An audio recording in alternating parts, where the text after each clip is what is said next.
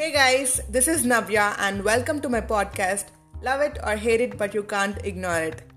Before telling you about what my podcast is, I would like to ask you a question that who designed our society? I know many of you have different answers like God and etc. But if you ask me, I will say people. Yes, there were a few dominant people in our history who are responsible for the construction of today's present.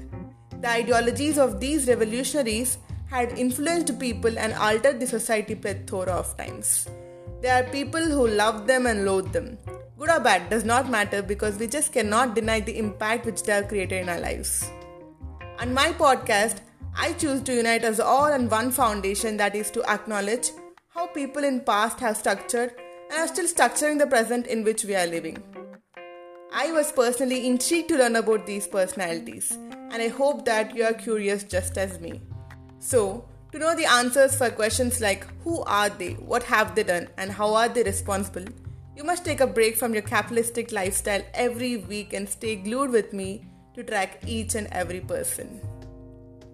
Thank you guys. I'll see you next week.